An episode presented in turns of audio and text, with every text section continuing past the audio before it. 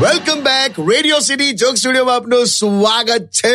કિશોર કાકા આપણી સાથે સ્ટુડિયોમાં બેઠા છે ફોન આવ્યો કાકા વિશ કરવા માટે આવ્યો છે ઉપાડ ઉપાડ હલો હલો ભૈલુ અરે કાકી happy Diwali same to you બકા સેમ પેલા છે ત્યાં હા હું હું છે હું છે અરે સાંભળો હું છે ને હમણાં નીકળું છું બહાર કઈ જાય છે મારી ફ્રેન્ડ કરી ને સંગીતા હા એને છે ને મારે કંઈક અપાવવું છે યાર હું અપાઈશ તું એને એટલે એકચ્યુઅલી છે ને હમણાં અમે બે જણ વચ્ચે ગયા હતા ને હું ને સંગીતા તો અમે સમોસા ખાતા હતા ને તો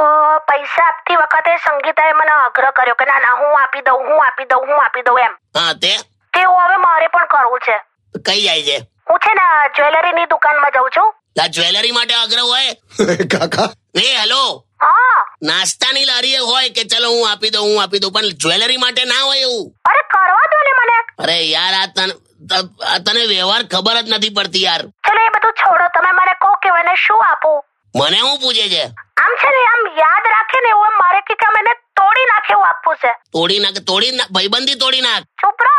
બોલો ને એ શું કર રિંગ આપી દે હવે જ્વેલરીના શોરૂમમાં જાય છે તો રિંગ આપી દે રિંગ ના મારે એને કઈ મોટું આપવું છે તો ટ્રકનું ટાયર આપલી તો છે ને યાર બેન ના પાય હેલો સાંભળ જો હું એમ કહું છું હેલો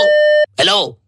મેલ દીધો ને હા મૂકી દીધો બે યાર આ દિવાળી નહીં દિવાળું કાઢશે યાર આવું હોય કોઈ દિવસ અને તું જોજે પાછી આવશે ને તો એને સંતોષ તો નહીં જોયા કંઈક ને કંઈક ઓછું જ પડશે એને અમની સામે તો તું ડોકું કપાઈ દે ને ડોકું હા તોય શું કે ખબર હા યાર તમે સરખું નથી કપાયું સહેજ હજુ નીચેથી કપાયું હોત ને શું કરવાનું યાર only on Radio City.